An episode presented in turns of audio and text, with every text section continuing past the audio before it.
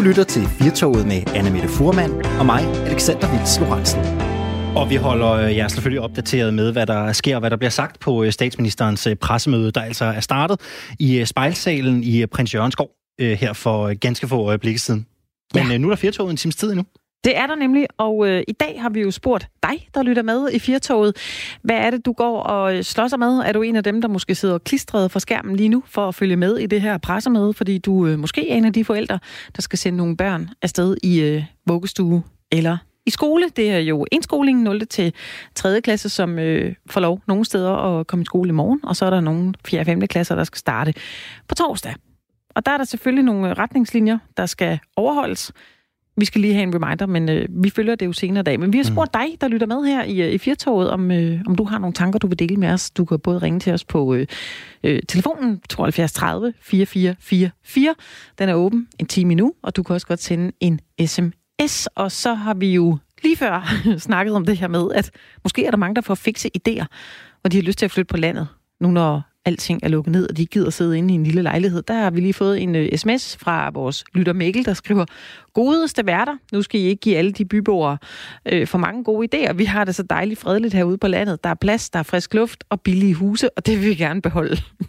så det er måske en opfordring fra uh, nogle af dem, der bor på landet, som ikke har lyst til, at der bliver mm-hmm. alt for stor tilstrømning. Og nu tyder på, at der er langt mellem frisørerne for Mikkel. Han skriver også, at han ikke har været til frisøren i otte år. Og, øh, det er man ikke brug for. Der kan også være, at der er langt mellem dem ude på landet. Det er ikke til at vide. Ulrik Lemmeke har også skrevet ind til os, at han glæder sig over, at der ikke kommer sport i fjernsynet hele sommeren. Og det gør der jo ikke. Det bliver jo en ekstremt fattig sportssommer. Hvis man skal se sport, så er det jo noget med, at man øh, skal ind og nyde nogle af de gode sportsøjeblikke, der har været gennem tiden. Jeg tror, jeg faldt over noget i weekenden. Jeg fik det ikke set, så jeg fangede heller ikke, hvad det helt præcis var. Men det var en rigtig gammel fodboldkamp, Annemette, der blev sendt på, har det været DRK eller DR2, eller hvad ja. ved jeg, men, men en rigtig, rigtig gammel fodboldkamp, som man altså havde valgt at, at transmittere et, øh, et fodboldlandsholds højdepunkt fra tidligere tider. Aha. Fordi nu begynder vi jo at være sådan et sted, at folk de får øh, rigtig, rigtig store sportscravings. Det ja. ser man jo. Og så må man jo ty til, til nogle af de store øjeblikke, der har virket igennem tiden. Det bliver i hvert fald sendt på øh, kanaler fra tid til anden i ja. de her tider. Der er jo øh, flere bud på, hvordan man begynder at, øh, at afvikle, hvad skal vi sige, øh, online sportsbegivenheder. Der er blandt andet et, øh, et løb, som kommer til at foregå online på Fyn. Det kommer lige ind på senere. Men der kan man simpelthen melde sig til, og så kan man løbe det her løb, og så kan man så kan man skrive sin tid ind, og så kan man så modtage en medalje elektronisk. Det er selvfølgelig sådan lidt en, en flad fornemmelse, men men det er godt, at der er nogen, der kan holde den her entusiasme oppe. Der er rig mulighed for at snyde de her. ja, det ved jeg ikke, hvordan de har øh, valgt at, at tracke det her. Mm. Men øh, det var da i hvert fald en, øh, en mulighed. Det er da godt, nogen, nogen gør det. I den her time, Anne Mette, der skal vi tale om spøgelser. Ja. Det har vi gjort før i det her program. Ja. Med stor succes. Hold da op, det var et emne, der øh, satte ild under lytterne. Ja. Sådan kan man nogle gange ramme en over. Og øh, ja. Vi har nogle lyttere her på, på Firtoget, som havde nogle øh, overordentlige øh, vilde historier med, om ikke spøgelser, så i hvert fald øh, ting, der var uforklarlige, som øh, opstod. Altså øh, genfærd, eller hvad kan man kalde dem, ånder, som, øh, som var i huset, som i særdeleshed blev der nævnt fra en del af vores lyttere, det var øh, øh, især børnene, som lagde mærke til, at der stod en mand ude i gangen, eller en dame ude i haven, øh, og de hørte tramp øh, på gulvet. Lidt spooky, vil jeg sige. Nu skal vi jo øh, i den her time lave et lille eksperiment. Og øh, det vi skal lave, det er, øh, vi skal se, om det vil være muligt at lave noget i Danmark, som svarer til det, man har gjort i Indonesien. Der kæmper man også lidt med at holde de øh, karantæneramte coronafolk hjemme. Der er folk, der går øh, i gaderne om aftenen. Og hvordan får man folk til at blive væk hjemmefra? Ja, man kunne jo øh, hyre nogle spøgelser til at gå en tur på gaden. Ja, det er en lille bitte smule øh, skørt, når man tænker over det. Jeg ved ikke, hvor, hvor stor effekt det vil have i, øh, i Danmark, øh, hvis man gjorde det på samme måde. Men der er jo altså lande, som også er, er mm. vældig overtroiske. Øh, måske ikke helt så overtroiske er vi øh, i Danmark. Vi prøver at ringe til nogen, der ved rigtig meget om gyks. Hvis, hvis jeg skulle have nogen til at sammensætte et skræmmende spøgelse, ja. så vil jeg ringe til dem, vi skal tale med lige om lidt. De ja. ved alt om spøgelser og uhygge. Ja. Og de kan forhåbentlig lege lidt med og fortælle hvordan vi kunne øh, lave et lignende nummer i Danmark. Ja, altså øh, tror du, nu, nu står vi jo over for, at, at noget bliver åbnet. Ja. Skolerne. Altså, ja. det, øh, det stiller nogle krav, og jeg synes, at jeg har oplevet flere og flere mennesker på gaden. flere og flere mennesker med toget om, øh, om morgenen, mm. når jeg drager til Aarhus på den tur, jeg pendler. Øh, tror du, at vi kan styre det her? Fordi det har jo nogle gange sådan en effekt, man godt kan bilde sig selv ind, om nu, må, nu er der nogle børn, der må komme i skole, så kan jeg vel også godt lige gå ned og handle, og behøver jeg nu lige at holde så meget afstand. Altså, det kunne måske være meget godt, at man, at man stadigvæk var lidt i den her, at man, øh, man følte sig lidt, lidt skræmt, selvom det er en, en lidt mærkelig pædagogik. Jeg var i den uheldige situation, at jeg blev nødt til at tage ud og handle i går. Sådan er det. Øh, ja. Det er anden påskedag. Det er noget af det mest hellige i Danmark. Det var ikke mange steder, der havde åbent, men det lykkedes mig at finde et. Jeg bor alene, så jeg er jo den eneste fra husstanden, der kan gå ud og handle ind. Men med mængden af kærestepar og familier, jeg spottede, der var ude og handle ind, så vil jeg sige, at jeg tror, vi har brug for spøgelserne.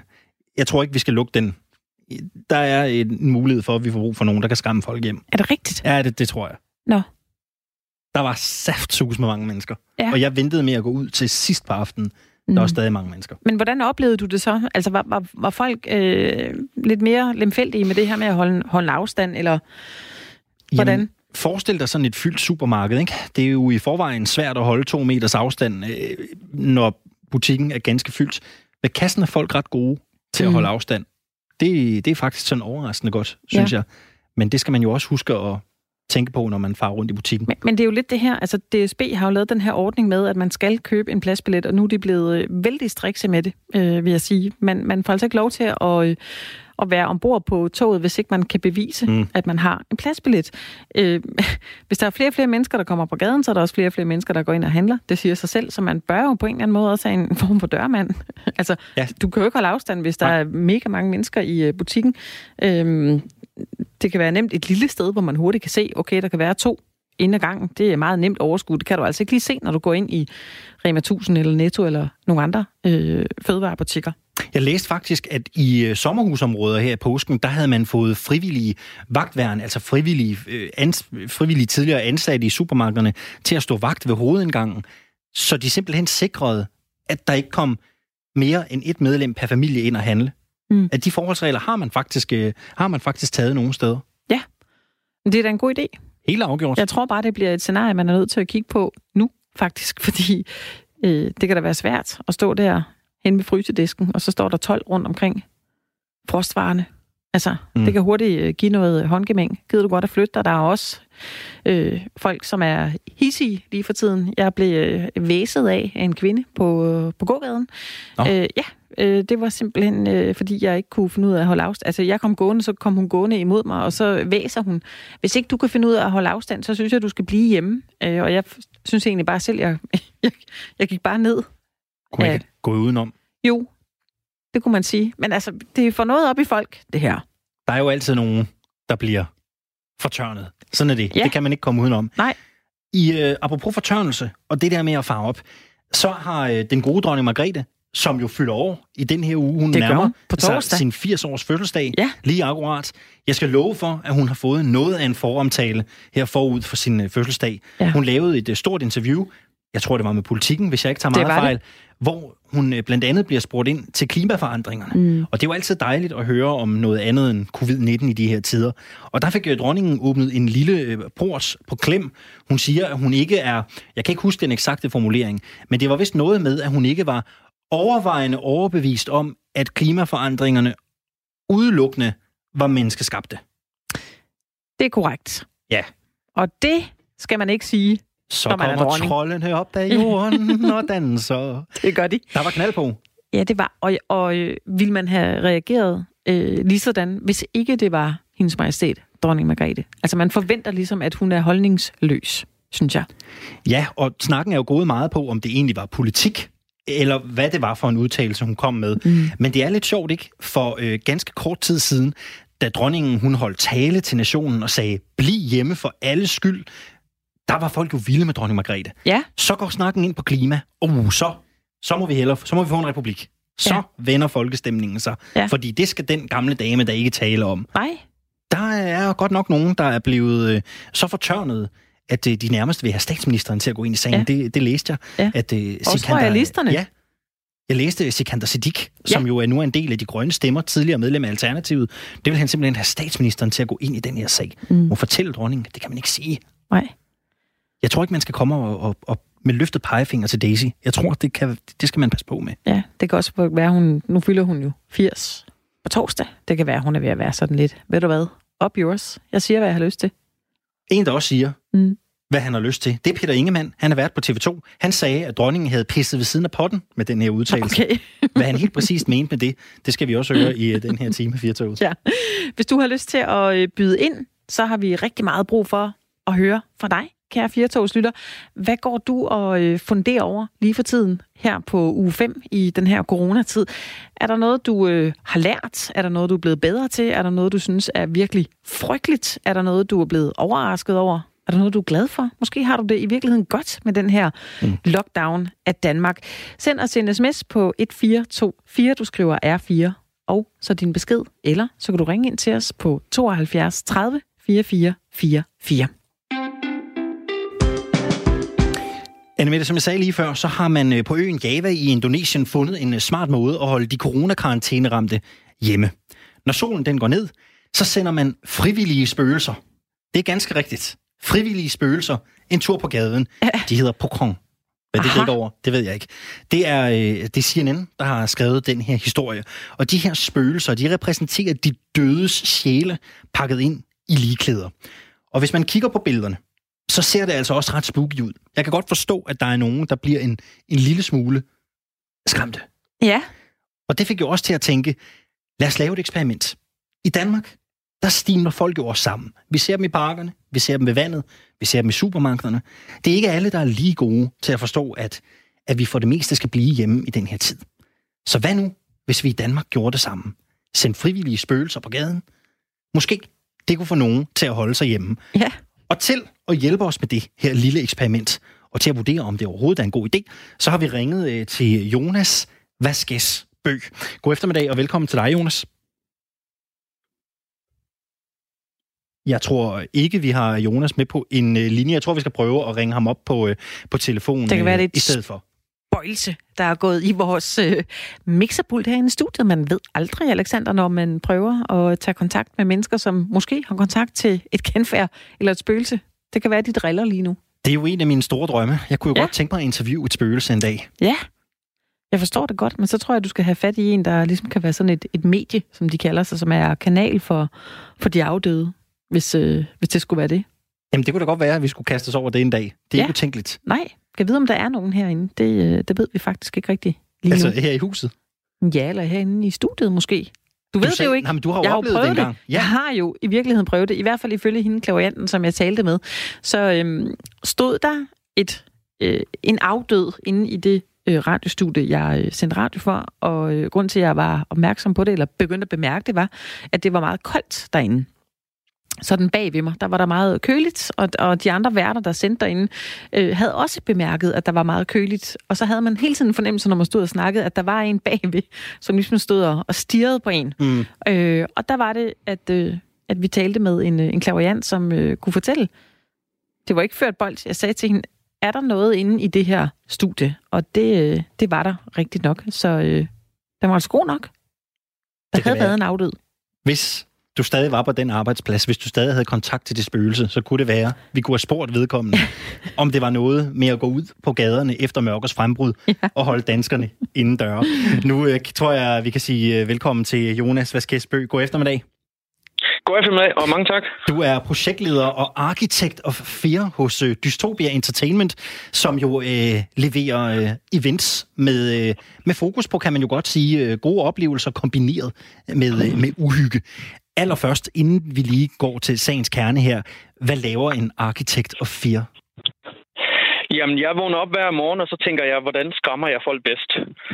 Så det øh, handler om at designe frygtsomme og fantastiske oplevelser for folk. Og det øh, handler om at dykke ned i folks øh, psykologi, hvad, øh, hvad for nogle fobier, der rører sig. Øh, hvordan kan vi bruge lyd og lys og kostymer og makeup og fortælleteknik til at skabe en, øh, en skræmmende god oplevelse. Du er den helt rigtige mand at ringe til, og grunden til, at vi, øh, vi ringer til dig, det skyldes jo, at man i Indonesien er begyndt at sende spøgelser på gaden for at holde folk hjemme. Den idé, den sad vi på redaktionen i dag og tænkte, kunne man ikke godt gøre det efter i Danmark? Jonas, hvad, hvad, hvad, hvad siger I til den idé? Jo, men vi har faktisk sjovt nok haft samme tanke. Øhm, vi var jo også lidt frustreret over at se, at det ikke var alle, der blev hjemme, nu når at, øh, statsministeren sagde, at vi skulle øh, socialt distancere. Så vi begyndte faktisk at lave en skammekampagne, øh, hvor vi tog udgangspunkt i vores monstre, øh, vores zombie og Mr. Piggy Gris med motorsaven og en gal videnskabsmand, og lavede nogle videoer, hvor indholdet handlede om at skamme folk til at blive hjemme. Øh, den der hashtag stay the fuck home. Øh, og vi har da også overvejet, om, øh, om vi skulle gøre noget af det. Nu ved vi faktisk her i Vejleområdet har det faktisk været et problem med, at der har været nogle øh, unge mennesker, der har holdt fester og ikke kunne, øh, kunne holde sig indenfor. Så vi har da leget med tanken om, øh, vi lige skulle sende Mr. Piggy eller en zombie forbi og, og skræmme dem hjem. Og de her videoer, det lyder interessant. Jeg var selv inde og se dem på jeres hjemmeside tidligere i dag, og, og det ser jo øh, fantastisk ud. Kan du ikke prøve at, at, at beskrive et par af dem? Hvad, hvad, hvad, er det, de, hvad er det, de omhandler? Hvad er det, de, hvordan berører de det her emne? Jo, men øh, det er nogle korte videoer, der går lige til sagens kerne, der handler om, at det er nogle øh, hovedsageligt unge mænd, som øh, trodser de her øh, retningslinjer fra myndighederne, hvor de øh, mødes i for store forsamlinger. For eksempel er der en, hvor de står og øh, drikker nogle øl, og øllen den går ligesom på tur. De har ikke rigtig forstået smittefaren, og så står de også alt for tæt. Det vil sige, hvis, øh, hvis de hos og nyser, så kan de smitte hinanden. Og så kommer vores øh, maskot, grisen med motorsaven, som han kørende og jagter dem, øh, eller løbende efter dem med jo motorsav. Vi har også et andet tilfælde, hvor der er en død mand, der ligger på bordet hos en gal videnskabsmand, og så fanger han ligesom en bordfodbold ud af, ud af lommen, og så har de spillet øh, beerpong, og det er jo så derigennem, de blev smittet, og så er det jo så lidt til deres død. Så det er jo selvfølgelig at sætte det lidt på spidsen, men, øh, men nogle gange er de virkemidler, der er bedst. Jonas, I er jo øh, eksperter i det gode gys, og hvis nogen kan forme et øh, uhyggeligt spøgelse, så er det ja. Hvor starter man, hvis man skal skabe sådan et, et meget skræmmende væsen? Hvis man nu har lyst til at gøre jer kunsten efter? For at få folk jo, til at blive hjemme? Øh, ja, men det handler først og fremmest at finde ud af, hvem er det egentlig, du prøver at skræmme. Øh, nu kan jeg forstå, at i Indonesien, der er de faktisk taget udgangspunkt i en lokal myte. Og øh, da jeg så videoen, der synes jeg umiddelbart ikke, at de der spøgelser så særlig skræmmende ud. Det var øh, nogle personer, der var viklet ind i et lag, og så var de bundet stramt om hovedet og om fødderne.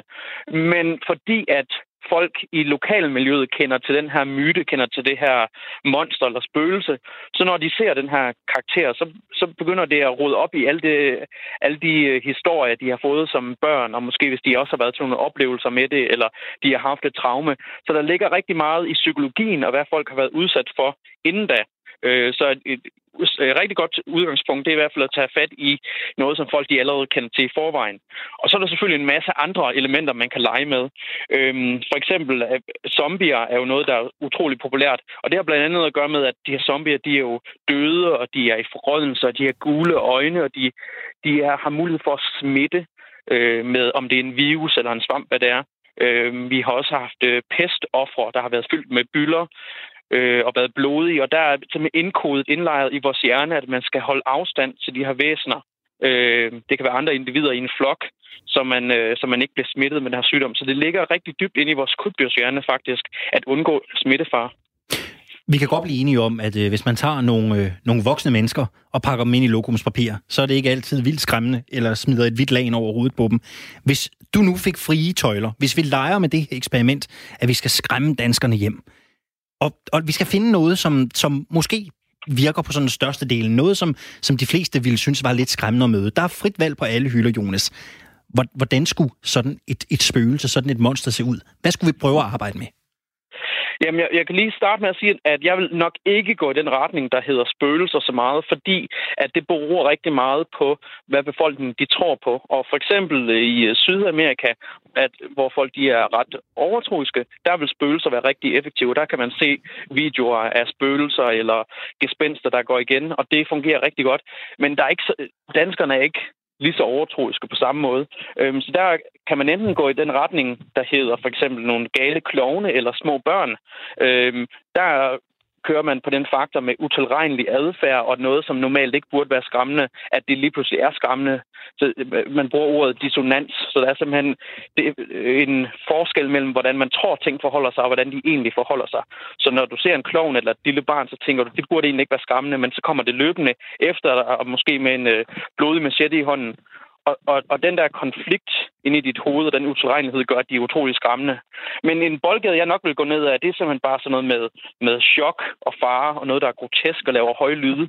Øhm, og der har vi for eksempel vores mand med grisemasker og en motorsav. Og selvom jeg er arkitekt og fire og ved godt, hvem der er bag masken, og jeg altid ved, hvor han er inde i for eksempel vores horror så bliver jeg altid pisse skræmt, når han kommer frem. Og det er fordi, når du står foran en, en høj mand med den her blodige grisemaske og motorsaven kører, så går det bare lige i krybdyrshjernen. Det er bare overlevelse frem for alt. Fight or flight. Øhm, og det er altså svært at slukke for den øh, øh, chokdel af, af hjernen. Så simpelthen bare overvælde med øh, pludselig høje lyde. Noget, der ser skræmmende ud. Måske noget, der har tænder og klør, eller øh, noget, der kan stikke eller save i dig. Ja. Øhm, fordi så har man ikke lige tid til at overveje situationen. Så, øh, det, det, så det, det bedste øh, overlevelsesstrategi, det er simpelthen bare at løbe, og så kan man bagefter tænke over, hvor var det egentlig virkeligt, eller var jeg i fare? Ja, altså det kunne godt være, at man skulle overveje øh, sådan en, en lille happening i øh, nogle forskellige supermarkeder lige for tiden. Vi stod og talte om, øh, om det her med, at det måske bliver et problem i nær fremtid, at der kommer for mange mennesker ind og skal handle på samme tid. Der kunne det godt være, at I skulle gemme her bag en, sådan en, en række med flåede tomater, og så springe frem og sige bøh Altså på den der skræmmende ja. måde, når du fortæller om det. Ja. Jeg tror i hvert fald, det vil være effektivt at få folk til at tænke sig om. Øhm, det kunne være, at vi lige skulle spørge butikken om lov, før vi gør det. ja, det er nok en meget god idé. nu kom Anne Mette jo med et bud på en butik her, men hvis du som arkitekt og fære skal hjælpe os lidt videre med det her eksperiment. Hvor skal vi placere klonen? Hvor skal vi placere det skræmmende barn? Og hvor skal vi placere manden med grisemasken? Hvor i samfundet tror du, det ville give mening? Hvor kunne de fremstå mest uhyggelige? Jamen for eksempel, øh, noget der er interessant, vi har fundet ud af, det er, når vi snakker om små børn, så er det ofte voksne mænd, der finder dem mere skræmmende. Øhm, det, der er et eller andet, øh, der, der trigger voksne mænd i, i, i, øh, i små børn, at, at, at det er et skræmmende element. Øhm, så er der sådan noget som øh, Mr. Pigge med motorsaven. Han er rigtig god til at skræmme teenager og unge mennesker folk, der er fysisk mindre og måske ikke kan løbe lige så hurtigt, som er svært ved at, øh, at afværge et angreb med en motorsav. Øh, I forhold til klovne, så er det ifølge et studie, vi lavede, så er det cirka 8% af den danske befolkning, der lider det der kolrofobi, altså fobi for klovne. Så det er ikke vildt mange, men dem, der er bange for klovne, de er voldsomt bange for klovne. Øhm, så der handler det om at være lidt heldig at finde, hvad for et segment det lige er.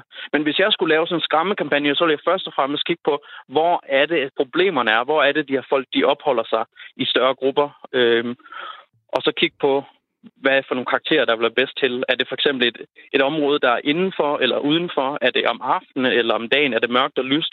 Sådan nogle faktorer vil jeg bruge, når jeg skal overveje, hvilke monster jeg skal pusse efter folk.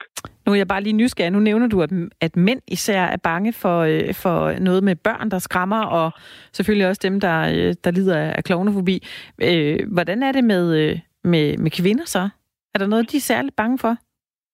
Vi har fundet ud af, at øh, kvinderne i vores oplevelser, de øh, reagerer rigtig stærkt på det, vi kalder sådan en undercover gæst, eller når vi tager og smider en, en skuespiller ind og lader som om, de er en gæst simpelthen. Vi har haft nogle situationer, hvor vi har haft nogle små piger, der har stået i en labyrint og, og grædet i timevis meget øh, realistisk, hvor der simpelthen var en kvinde, der var ved at løfte hele den her øh, pallekonstruktion op Øh, og det er altså voldsomt tungt. Jeg, vil ikke, øh, jeg og to andre vil ikke kunne have løftet den her, men, men på en eller anden måde formåede hun at finde styrken til at øh, prøve at redde de her tre øh, små piger ud, som, øh, som faktisk var skuespillere.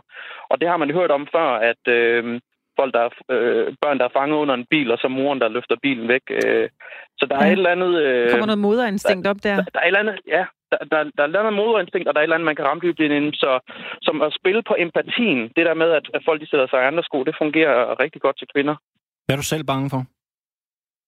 Jamen, øh, jeg er mere bange for sådan nogle eksistentielle trusler. Altså det er for eksempel øh, som en pandemi, vi gennemlever lige nu. Nu har jeg selv en øh, inden for naturvidenskab. Øh, så det har jeg jo i længere tid gået og, og tænkt, at det her det måske kunne ske. Øhm, men så er det også sådan noget som øh, for eksempel, og det er jo, det er jo dybt ureali- øh, eller, ja, urealistisk, at der sker noget der, men for eksempel at flyve, øh, det er jeg ikke fantastisk glad for, at sidde op i en flyvemaskine. Det var noget med kontroltab, og der er mange måder, man kan analysere det på. Øhm, rutsjebaner er jeg heller ikke stor fan af, men øh, når det kommer til monstre og mørke og så videre, så er det mest de der øh, chok-effekter, som er altså svære at slukke for, selvom man er vant til det, øh, så er kroppen bare givet til, hvis der kommer en høj lyd, og der kommer noget ud fra, fra det blå, at så reagere på det. Jeg tror, at det vi fik ud af det her er, at hvis vi skal arbejde videre med det her indonesiske eksempel, ja. så skal vi gå efter måske nogle små børn, måske nogle klovne.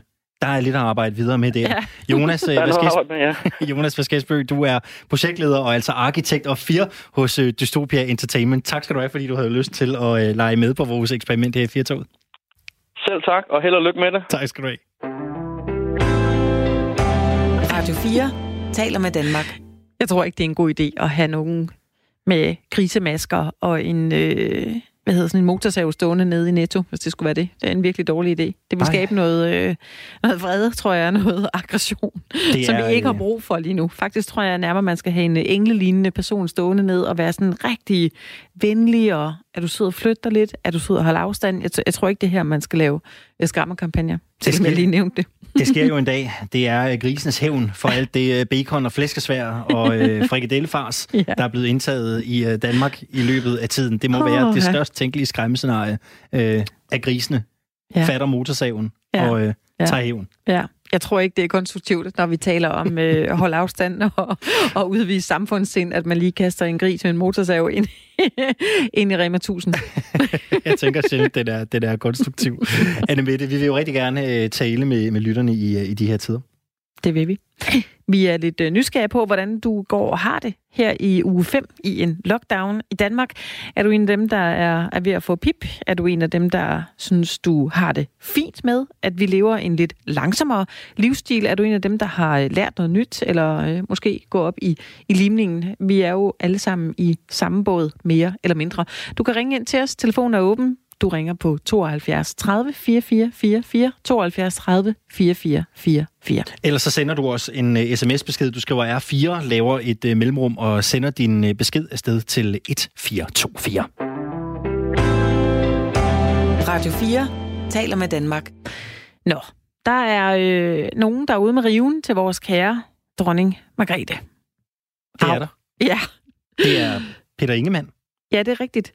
Han har skrevet et øh, opslag, øh, Anne Mette. Det han siger, det er, kære Margrethe, på min hjemmeegn, der siger vi til folk, at de pisser ved siden af potten, hvis de kommer med udtalelser, som er helt i skoven. Og med al respekt, deres majestæt, så pisser de altså ved siden af potten i interviewet i Politikken i dag, efter min ydmyge mening. Sådan her skrev tv-verden Peter Ingemann, altså i kølvandet på dronning Margrethes interview i Politikken i sidste uge, hvor hendes majestæt blandt andet udtalte, at vi ikke bør panikke over klimaforandringerne. Og Anne Mette, han har jo styr på i tiltalen til majestæten. Det, Ja. ja. det er jo ganske, ganske nydeligt at se. Men Ja. der bliver talt med store bogstaver. I øh, Radio 4 morgen i dag, der uddybede Peter Ingemann til Jakob Grosen og Claus Elgaard, hvorfor han mener, dronningen, ja, pisser ved siden af potten. Og må jeg lige starte med at sige, at jeg har øh, dyb respekt for dronningen. Øh, og når man har respekt for folk, så øh, stiller man sig også kritisk over for, øh, hvad de siger. Hvis man ikke har respekt for folk, så følger man bare med og siger, ej, hvor er, det, hvor er du dygtig, og alt det, du siger, det er rigtig, rigtig klogt. Vi står over for en katastrofe, en klimakatastrofe, som er her allerede. Dronningen siger, hun kan ikke se den. Øh, 250 millioner mennesker på kloden lider lige nu under klimaforandringerne. Øh, når, når hun siger, at der ikke er nogen katastrofe sådan lige forude, så, så mener jeg simpelthen, efter min ydmyge mening, jeg læner mig op i videnskaben, jeg er ikke klimaekspert eller noget, men, men det flertal af videnskabsmændene siger, det er, at vi står midt i katastrofen. Når hun siger, at der ikke er nogen katastrofe, og hun samtidig har den respekt, som hun har i befolkningen, så er det efter min mening øh, farligt. Øh, jeg håber, hun er blevet misforstået. Jeg håber, hun er blevet fejlciteret. Fordi det er farligt, hvis man giver alle de mennesker, som ikke vil gøre noget som helst for at rette op på jordens øh, klima, øh, hvad kan man sige, det, det, det er øh, den ammunition der, til at sige, at vi behøver at gøre noget, fordi dronningen siger, at der er ikke nogen katastrofe.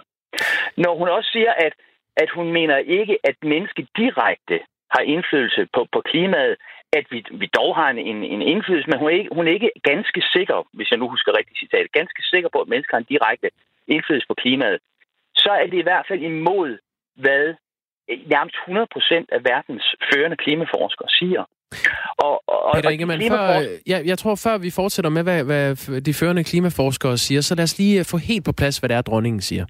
Øh, det handler jo om, at hun i et længere interview i Politiken i lørdags øh, forholdt sig blandt andet til klimadebatten, øh, som dronningen ikke mener, at vi skal, citat, panikke over.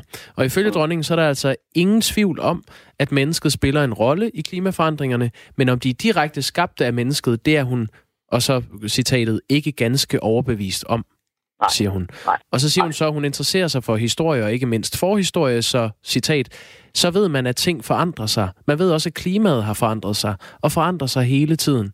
Øh, Ja. Peter Ingemann, det gør Ja. det jo, klimaet. Det forandrer sig hele tiden. Ja. Er det forkert? Ja, øh, øh, goes without saying, tror jeg, amerikanerne siger. Nej, vi skal ikke panikke. Det skriver jeg sådan set også. Panik løser ingenting. Og ja, klimaet har forandret sig igennem hele klodens historie. Det, der bare er sket, inden, øh, siden vi proppede kul ind i en dampmaskine øh, for, for cirka 200 år siden, det er, at man kan se, at kurven er gået lodret, eller i hvert fald tæt på lodret opad. Vi har, vi har temperaturstigninger, der forandrer sig med en 10 gange så stor hastighed, som er sket de foregående 22.000 år. Det er det, man kan måle sig frem til. Så, så hun har jo ret i, at, at klimaet har altid forandret sig.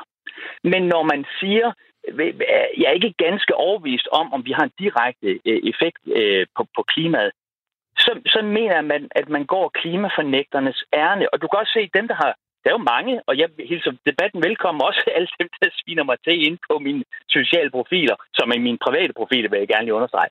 Jeg, jeg hilser al den kritik velkommen. Det, det sigende er jo bare, hvem har taget imod det her med kysshånd?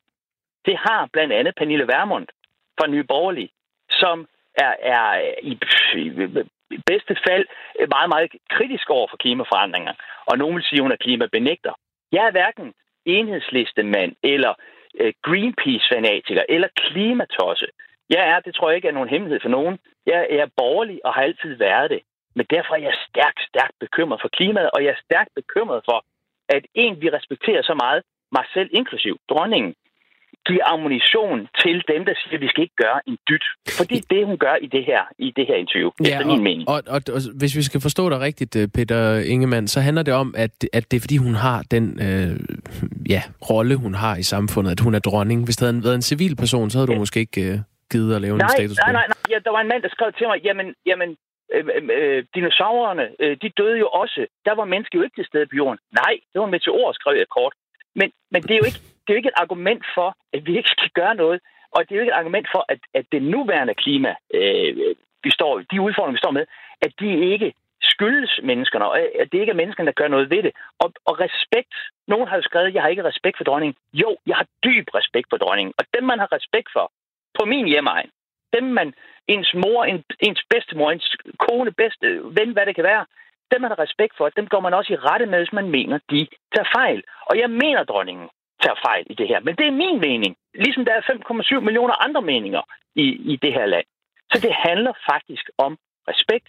Og, og respekt til majestaten, det er at sige, det er din holdning. Jeg er bare ikke sikker på, at, at, at du har ret. Og jeg er bange for, at den respekt, du, du har ude i befolkningen, kan gøre, at nogen vil misbruge dine ord. Jeg tror faktisk, som Uffe Elbæk i øvrigt også sagde, jeg tror, at dronningen øh, faktisk ikke mener det her. Jeg tror, hun er blevet fejlciteret, eller han siger, at det håber jeg, hun er. Det håber jeg i den grad også, hun er. Ja, øh, nu øh, der er jo ikke så længe til, hun fylder øh, 80 år. Ja. Hendes majestæt. Er, er hun undskyldt, synes du? Men, øh, i, i hvad, øh, det forstår jeg ikke. Ja, fordi hun er så øh, op i årene. Nej, nej, for dronningen er en, en øh, intelligent, klog dame. Hun er en, hvis jeg må have lov til at sige det, uden øh, at fornærme nogen, en bedstemor med slag i. Hun har langt mere pondus end, end, end, end mange andre. Øh, også klimaforskere, også politikere. Og, og, og, og, og den, den magt, som hun har, hun er jo ikke en, en, en, en gammel dame, vi skal passe på. Hun hun er en ældre, fantastisk, stærk kvinde, der går foran. Og jeg vil bare sådan ønske, at hun også gik foran med at hjælpe kloden med, at den ikke brænder af. For det, det gør den lige så stille. Man, undskyld, lige hurtigt. Man Ja. kan spørge sig selv, hvorfor er der lige nu milliarder i gang med at investere i, hvordan vi kommer på Mars og laver en ny koloni? Det er der blandt andet, fordi man siger, at jorden er en lille redningsbåd i et oprørt hav, og lige pludselig så kan vi risikere, at vi er udslædet i jorden. Vi bliver nødt til at have en, en plan B. Det er altså sådan lidt at blande sig i klimadebatten, ikke? Det er som at øh, stikke følsomme kropsdele ind i en myretue. Altså, man skal virkelig, virkelig passe på, hvordan man begår sig. Og her, der fik uh, hendes majestæt altså også uh, læst og påtalt Mm. af, af Peter Ingemann, og uh, jeg skal love for, at der har været fuld knald på uh, debatten efter det her interview, det kom frem i politikken. Ja, der foregår en del harcelere på Facebook. Vores majestæt, dronning Margrethe, fylder jo 80 år på torsdag. Og det følger vi jo også her i, øh, i Firtoget. Vi er da nødt til at hylde hende, synes Ja. jeg. På trods af det, hun har udtalt sig om. Hvis man er uenig i det, man skal hylde hende. Det synes jeg. Og vi gør det jo ved, at vi Ja, jo det- nærmest laver et program om hendes majestæt, dronning Margrethe. Ja, det gør vi vi. på torsdag. Ja. Så til alle royalisterne, jer der måske sidder og savner monarkiet, det tidligere program her på øh, Radio 4, lyt med på torsdag. Vi laver en, øh, en hel time. Vi laver to timer, der ja. hylder hendes majestæt, dronningen. Ja. Jeg har allerede bestemt, at vi skal spille øh, Shubidua og Sovnfri. Ja. Naturligvis. det hører sig til, når man taler om dronning Margrethe. Det er det. Vi spiller også øh, et stykke musik i timen her i Firtoget, lige for at få øh, tankerne på, øh, på ret køl, hvis man skulle gå og være lidt øh, nedtrykt, eller lige have brug for noget fællesskab. Det er jo gået... Øh, det er jo blevet så moderne med det her fællessang. Mm. Mm. Vi synger og synger og synger og synger og synger, og kigger på, hinanden synger, og folk synger fra deres altaner. Vi vil også synge lidt med her. Vi skal have fat i et øh, nummer med øh, Mads Langer. Det er det nummer, der hedder Eyes Closed. Unbow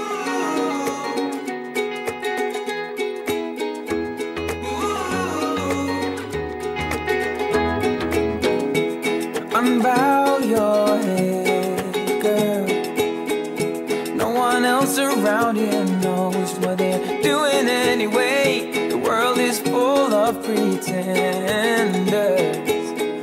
but you're the real thing. Don't listen to what all them fake friends say.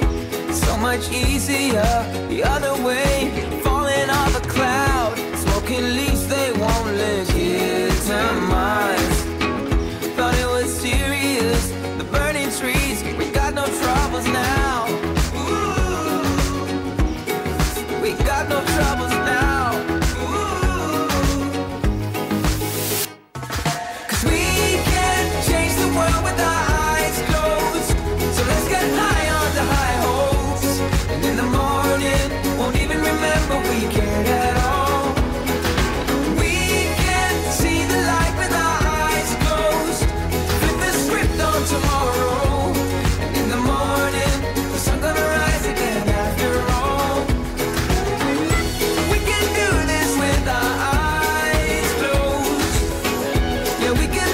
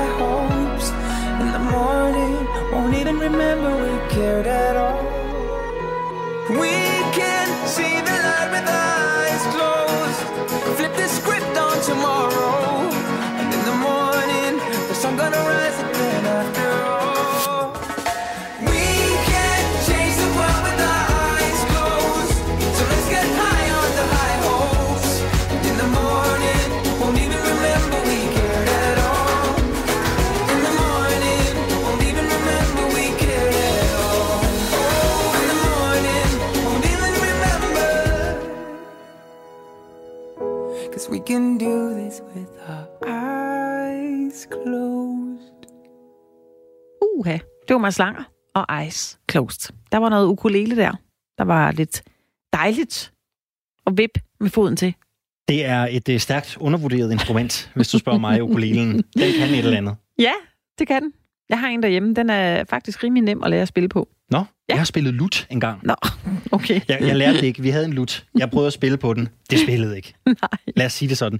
Anne Mette, det her det er jo øh, Firtoget øh, hele Danmarks eftermiddagsprogram på Radio 4, hvor vi jo rigtig gerne vil tale med lytterne i dag. Vi vil rigtig gerne høre, hvad der rører sig ude i øh, samfundet. Og derfor så er man velkommen til at ringe ind til os på 72 30 44 44 72 30 44 44.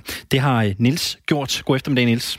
Ja, det øh, benytter jeg mig lige lejligheden til at lige at komme med en lille, en lille øh, sang øh, herfra, fordi øh, jeg, jeg mener helt klart, det er, det er en rigtig god øh, måde at reflektere på. Øh, ja, over mange ting over livet, og, og ja, coronakrisen, og, og, og, og, og hvad skal man sige, øh, nu har jeg lige snakket om, øh, hvad er det, planetens vejr, vel og være. Men, men jeg mener bare, at øh, at øh, vi er jo nok den største virus her på, på jorden, sådan generelt ikke, fordi vi har jo ikke lavet andet end ulykker, han har sagt, øh, i, i kølvandet på alle det der fremskridt, vi snakker så meget om, at vi øh, har gang i, og vi kan alt muligt. Men øh, det der slipstrømmen, øh, det der vi har øh, efter os, rendende efter os, det er jo øh, resultatet, så kan man sige, af de der fremskridt, ikke? Så, så vi har jo ikke rigtig noget og lade hinanden høre på den måde. Så til gengæld har vi jo en masse, der skal ryddes op i, og noget, som der skal laves om på. Der skal måske ovenikøbet flyttes lidt rundt på, på de personer, som sidder rundt omkring, der skal sørge for, at øh, vores forskellige øh, ting kan, kan fungere optimalt, øh, og det er på tide, vi sætter lupen for øjet og kigger nærmere på, om de mennesker rent faktisk har de kvalifikationer, der skal til for at få tingene til at fungere. Ja, for det kræver jo, øh, det kræver jo rigtige øh, ledere, det kræver de rigtige øh, folk ved roret, Niels. Hvad, hvad mener du, altså hvis vi bare kigger sådan på de interne linjer, øh, den, den ledelse Danmark har nu, altså bare i forhold til covid-19-situationen, hvordan synes du, det, det, det er forløbet? Altså, når man, når man, når man snakker om den, øh, hvad skal man sige, separat, så, så vil jeg sige, så er der nok ikke rigtig nogen, der har haft en, øh, en færdig opskrift på, hvordan man skulle takle det. Man har nok ligesom følt sig lidt frem og set, hvad gør de andre, og, og prøvet og ligesom at, at, at, at gebære sig så godt man kunne, fordi der har jo ikke rigtig været noget tilsvarende før, man ligesom kunne øh, finde ud af. Men øh, så, så det, det, det tror jeg ikke. Jeg tror mere på, at jeg mener, at vi har sådan et lille bitte land ikke, med 5 millioner indbyggere, som øh, vi skal til at køre i smør og olie, og vi har jo alle forudsætninger for at gøre det. Vi har uddannelser, vi har titler, og vi har øh, løn, og vi har alt muligt. Øh, så, så, det, så det burde jo egentlig køre med olie. Det eneste, kan man sige, problem vi har, det er, at øh, de øh, kerneopgaver, vi har øh, med politi og øh, skat og øh, hospitalsvæsen og så videre, som skoler og sådan noget, øh, plejehjem og alt det der, det, det er bare noget, der skal køre. Det er bare noget, der skal fungere. Og øh, det kan ikke nytte noget, vi bare øh, synger kubajer og trækker nogle bajer og griner lidt af hele lortet og siger, Nå, men det går sgu nok, øh, fordi det må være et, et minimumskrav, at man som borger, der betaler en fælles masse penge i skat, kan have til sådan en, en ledelse, øh, som vi trods alt har betalt for at sidde og administrere det her, at, øh, at man sørger for, at, øh, at det kører i smørolie. Så kan vi drikke bajer og synge kumbaya bagefter. Og der er ingen tvivl om, Nils, vi kommer ud som andre mennesker på den anden side af den her krise, for vi har jo ikke kun den her pandemi at forholde os til, og det at skulle løfte samfundet på den anden side. Vi Nej, har nej. jo også en, vi har en, vi har en klimakrise også, som vi også har talt om. Vi spillede dronning Margrethe øh, her for et øjeblik siden. Vi har øh, jo et, et skattevæsen, som på mange måder også øh, har, har genereret en hel del debat. Nils, du er skatteyder i det her land. Hvad mener du? Hvad, hvad tror du fremtidens ledere, hvad skal de være gjort af? Hvad skal de have for at kunne navigere og lede et, et land i så kompleks tilstand, som vi har? Jamen altså, jeg tror, hvis man ligesom skal starte et sted, så må man jo se på sin egen øh, have, ikke? Altså sin egen baggård, altså vores eget land, og så sige, hvad, kan vi, hvad, hvad, hvad, hvad, hvad mangler vi her? Hvad skal der til, for at vi ligesom kan komme op på på omdrejningshøjde med der, hvor vi egentlig burde være øh, øh, rent øh, udviklings- og uddannelsesmæssigt, så, så må man sige, så, så starter man ligesom, når man rydder op derhjemme, med at øh, støvsuge og tørre støv af, og, og starter med et rum ad gangen, sådan, så man får bund i det. Øh, man kan ikke bare sidde, du ved, og bruge flere år på at snakke sammen om, øh, hvordan man nu skal, skal løse det. Det er jo et spørgsmål om bare at komme i gang. Og noget, der hedder ganske almindelig sund fornuft, det siger jo en, at øh, de opgaver, der skal løses, det er jo ikke sådan noget, øh, der lige er kommet ned fra himlen. Det er jo, det er jo ting, vi har snakket om i øh, 20-30 år øh, for mange af, tingenes vedkommende. Ikke? Så det, det burde jo være, der burde jo være nogen, der trods alt havde en eller anden form for idé om øh, det der med bare at komme i gang, og så få, få, få løst problemerne fra en ende af. Ikke? Niels, tusind tak, fordi du ringede ind til Ja, os her i. Firtoget. Kan du have en god dag? god, god dag. Ja. Tak skal du have, du. Se, øh, Anne Mette, nu øh, skal vi jo tale om det her øh, pressemøde, som Mette Frederiksen jo har afholdt. Det er faktisk stadigvæk i gang.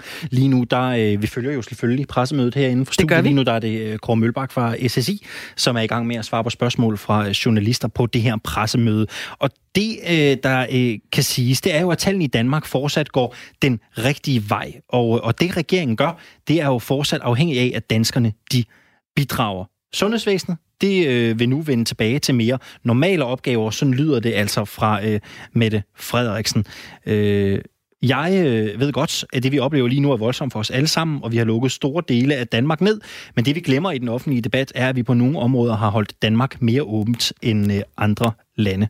Og noget af det, der øh, også kom frem, øh, Annemette, det var jo, at vi øh, kan se frem til en lidt større genåbning af Danmark mm. end ellers. En, øh, der var med på øh, pressemødet, det var jo øh, Radio 4's øh, politiske reporter, øh, Peter Sindbæk, som er med os lige nu. God eftermiddag, Peter. God eftermiddag. Peter, øh, det her øh, pressemøde, øh, det er jo altid omgået af en lille smule mystik, hvad der sker på de her pressemøder, statsministeren holder i de her tider. Altså, hvor meget nyt var der egentlig på plakaten i dag? Jamen, øh, jeg kan sige så meget, at pressemødet øh, fortsætter jo sådan set, øh, mens jeg står og taler her, men, men der kom faktisk ikke øh, noget nyt frem på, på det her pressemøde. Øh, statsministeren annoncerede efter en, en relativt lang indledende, øh, en omgang indledende bemærkninger, at øh, hun i aften allerede kl.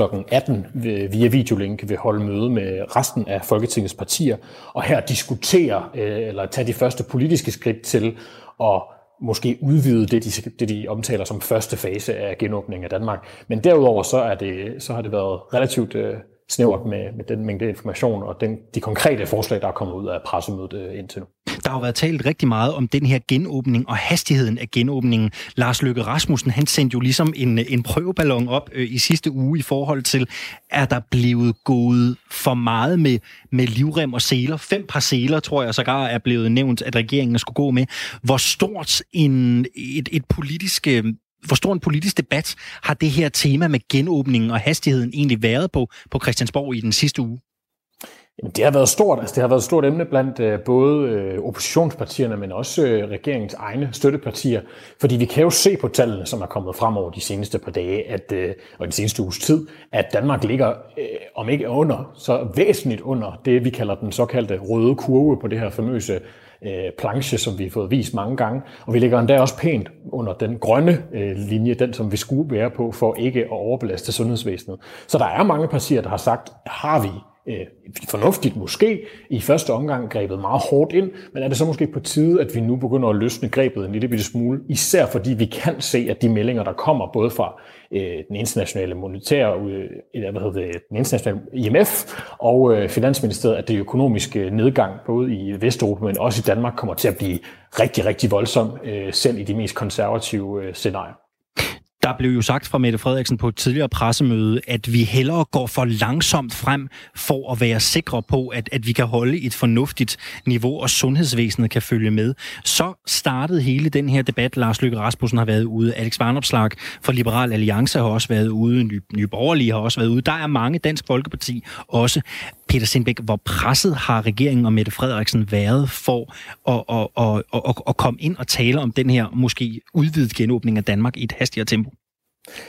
Altså man kan sige, det pres, som der i hvert fald har været politisk, både i medierne, men også på, bag, altså på de indre linjer, der skal jo ikke have nogen tvivl om, at selvom Lars Løkke Rasmussen som tidligere statsminister måske har en vigtig stemme i den offentlige debat, så har både øh, Venstre og konservative og oppositionspartierne samlet jo også over for regeringen øh, på de mange møder, man har, og de mange orienteringer, der også foregår løbende, nemlig udtrykt, at de mener, at man er gået på en eller anden måde, at man i hvert fald kan vurdere, hvor, hvor, overveje, hvorvidt man er gået en lille smule for langt i den nedlukning af Danmark. Men statsministeren svarer jo selv på det på pressemødet i dag. Hun holder sådan set fast i, at man hellere øh, vil gå lidt forsigtigere frem, end at komme til at skulle stå i en situation, måske om et par uger, hvor man så skal lukke mere ned, fordi øh, smittespredningen eller indlæggelserne på hospitalerne øh, stiger øh, voldsomt igen. Så det er altså stadig en regering, der går med livrammer og seler, og hvor mange par det så er, det er jo så måske det, man skal til at diskutere øh, kl. 18 i aften. Ja, der har jo nemlig været meget debat om det her med, hvor meget de andre partier er blevet inddraget i selve øh, strategien, selve forhandlingerne om genåbningen. Nu øh, skal Mette Frederiksen jo givetvis tilbage og tale med de øvrige partier om, hvordan en udvidet genåbning kan se ud. Ved vi noget om, hvad den videre proces nu bliver, Peter Sindbæk? Jamen, vi ved rent praktisk, at uh, Mette Frederiksen har et møde her kl. 18 med uh, samtlige af Folketingets partier, uh, eller partiledere via uh, et videolink fra statsministeriet. Og her, der, uh, det som regeringen har gjort det til nu, det er i høj grad at orientere uh, de øvrige partier om øh, den, øh, de planer, regeringen øh, bakser med. Men nu øh, er det altså vores indtryk, at de mere reelle politiske forhandlinger måske kan gå i gang, og det er altså to uger efter, at øh, regeringen første gang, og statsministeren selv nævnte, at man ville lave forhandlinger med de politiske partier. Så jo, der har der været en utilfredshed med, at man ikke føler sig nok inddraget i den politiske proces, der også er omkring, hvordan man øh, først lukker ned, og så efterfølgende øh, lukker op. Så øh, det, men det eneste praktiske, vi ved, og det var så det eneste pointe, der var på det her, på det her pressemøde, øh, i hvert fald i de indledende bemærkninger, det er, at det her møde det i hvert fald bliver afholdt kl. 18. Ved vi noget om, Peter Sindbæk, når vi ser tilbage på, hvordan klimaet har været mellem regeringen og oppositionen i de forgangne uger? Ved vi noget om, hvor svære de her forhandlinger bliver? Kan, kan vi sige noget om det? Altså man kan i hvert fald konstatere, at oppositionen i Danmark har været en meget lojal medspiller, hvis man kan bruge det ord, altså hvis man kigger rent nøgternt på det. Man har stillet spørgsmål, man har forholdt sig kritisk til nogle af regeringsbeslutninger, men over en bred kamp har Øh, partierne jo bakket op omkring stort set samtlige øh, initiativer, som regeringen har smidt på banen. Nu har der så været en uge, hvor vi er gået igennem, der har været nogle sværslag også på de indre linjer her i weekenden, der brød forhandlinger omkring øh, delvis genåbning af sygehusvæsenet jo, øh, som sagt, sammen, hvor de borgerlige partier, flere borgerlige partier, valgte at sige, vi gider ikke at fortsætte det her forløb mere, fordi de følte ikke, at samarbejdet ligesom fungerede ordentligt. Det kommer selvfølgelig til at smitte af på den proces, der, der kommer nu. Det er der ikke nogen tvivl om. Hvordan det kommer til at smitte af, det skal vi også øh, blive lidt klogere på i løbet af i dag, og forhåbentlig kommer der nogle flere udmeldinger efter i øh, mødet i aften. Og det alle tænker nu, det er en, en, en udvidet genåbning. Hvad er det? Det er der vel givetvis ikke blevet talt noget om på, på mødet i dag. Hun nævner det kort, altså hvad, hvad, det, hvad det givet kan være, altså at man, vi har jo talt om, at hvad en øh, regering har jo fået regnet på forskellige scenarier for genåbning, og i det her, der nævner, det, der nævner det man jo især, at det skal handle om øh, arbejdspladser, og det er altså det, der er det primære fokus for regeringen. Det kan givet være, at man måske ser på åbning af det såkaldte liberale erhverv, det kan være frisører eller tatovører og sådan nogle små selvstændige erhvervsdrivende, som har meget tæt kontakt med deres kunder. Men øh, vi ved ikke mere konkret om det, end, øh, end vi gjorde før det her pressemøde startede, for som sagt kom der altså ikke flere konkrete ting ud på det her møde, end det vi vidste i forvejen. Så nødordene fra Peter Sindbæk, der altså er Radio 4's øh, politiske reporter, og var med på øh, pressemødet, der blev afholdt, og jo som stadigvæk er i øh, gang i statsministeriet lige nu. Og det vi ved, Anne Mette, som Peter Sindbæk han også fortæller om her, det er, at, at regeringen vil udvide genåbningen af Danmark. Hvad det mere helt præcist kommer til at betyde, det er jo ikke til at svare på øh, lige nu, men som Sindbæk er inde på, det kan jo være, at det er øh, de lidt mere liberale erhverv. Det kan være, at vi øh, måske kan se genåbning af frisører, tatovører, mm. andre salonger. Men man ved det ikke endnu. Der skal jo øh, tilbage og tænkes tanker ved forhandlingsbordet, øh, og det har jo ikke været en helt gnidningsfri proces. Det hørte vi også Sindbæk være inde på her, så det er jo spændende at se, hvad der kommer frem øh, på den anden side af, ja i første omgang, altså klokken 18 i aften, hvor der skal holdes øh, videokonference, mm. som jo er blevet et, øh, et foretrukket måde at holde møder på i de her tider. Ja, og altså en ting er, at vi øh, får nogle øh, nye ting at vide, måske, så er det jo altså stadigvæk øh, helt lavpraktisk, er det jo os som danskere, som borgere, øh, der skal ud og øh, praktisere en genåbning. Altså mm. at holde afstand. Hold afstand, hold afstand. Ja. Vask hænder. Tag hensyn. Og det øh, er jo også noget, der bliver opfordret til øh, igen og igen, så vi ikke skal igennem en, øh, en ny bølge af lockdown. Det er jo os, der skal udføre det, vi får at vide, vi øh, kan se frem til. En ting er helt sikkert, hvad der sker på øh, pressemødet, eller ikke pressemødet, slutter naturligvis det, der sker på mødet øh, mellem regeringen og de øvrige partier i øh, Folketinget. Det følger vi naturligvis op på på Radio 4. Det kommer man til at høre meget mere om i, øh, i nyhederne i løbet af aftenen, og må ikke også Radio 4 morgen griber fat i det i øh, morgen tidlig, når de er øh, tilbage igen med et nyt program ja. øh, klokken 6. Vi følger det tæt her på, øh, her på Radio 4, der kan man i hvert fald regne med at, øh, og, øh, at få det sidste nye, ja. så, så snart vi ved noget. Og det er jo den, det er nærmest som en serie. Man sidder og venter spændt på, øh, på det helt yderste af stolen. Hvad er det nu, der sker i dag? Er der den helt store genåbning? Altså, man kan jo... Øh, man kan jo gøre, som, som, som jeg nogle gange gør. Det er nu med at forvente for meget, så man ikke bliver, bliver alt for, øh, for skuffet. Jeg kan godt forstå, hvorfor der er så øh, kæmpe øh, interesse for at, øh, at høre, hvad sker der nu? Hvad må, hvad må vi nu? Hvad er det nu, vi skal, vi skal ud i? Vi er tilbage igen øh, her på øh, Firtoget. Det er vi i morgen, når klokken den bliver øh, 15, Anne Mette, og Monik også, vi øh, har et, et take på, på noget af det, der kommer til at ske i takt med, vi bliver klogere. Hvis man bliver hængende her på Radio 4, så er der kreds. Lige på den anden side af et nyhedsoverblik, Maja Hall, hun er klar med Radio 4's øh, kulturmagasin, der øh, går i dybden med en række nye øh, spændende emner i, øh, i den her uge. Det det. det her program, det er Firtoget, det er produceret af Metronome Productions for øh, Radio 4. Vi er som sagt tilbage igen i morgen, når øh, klokken den bliver øh, 15. Bliv hængende her på kanalen, der er græs om lidt. Først så skal vi have et øh, nyhedsoverblik på genhør i morgen. Vi Ha' en høres rigtig dejlig aften. Hej hej.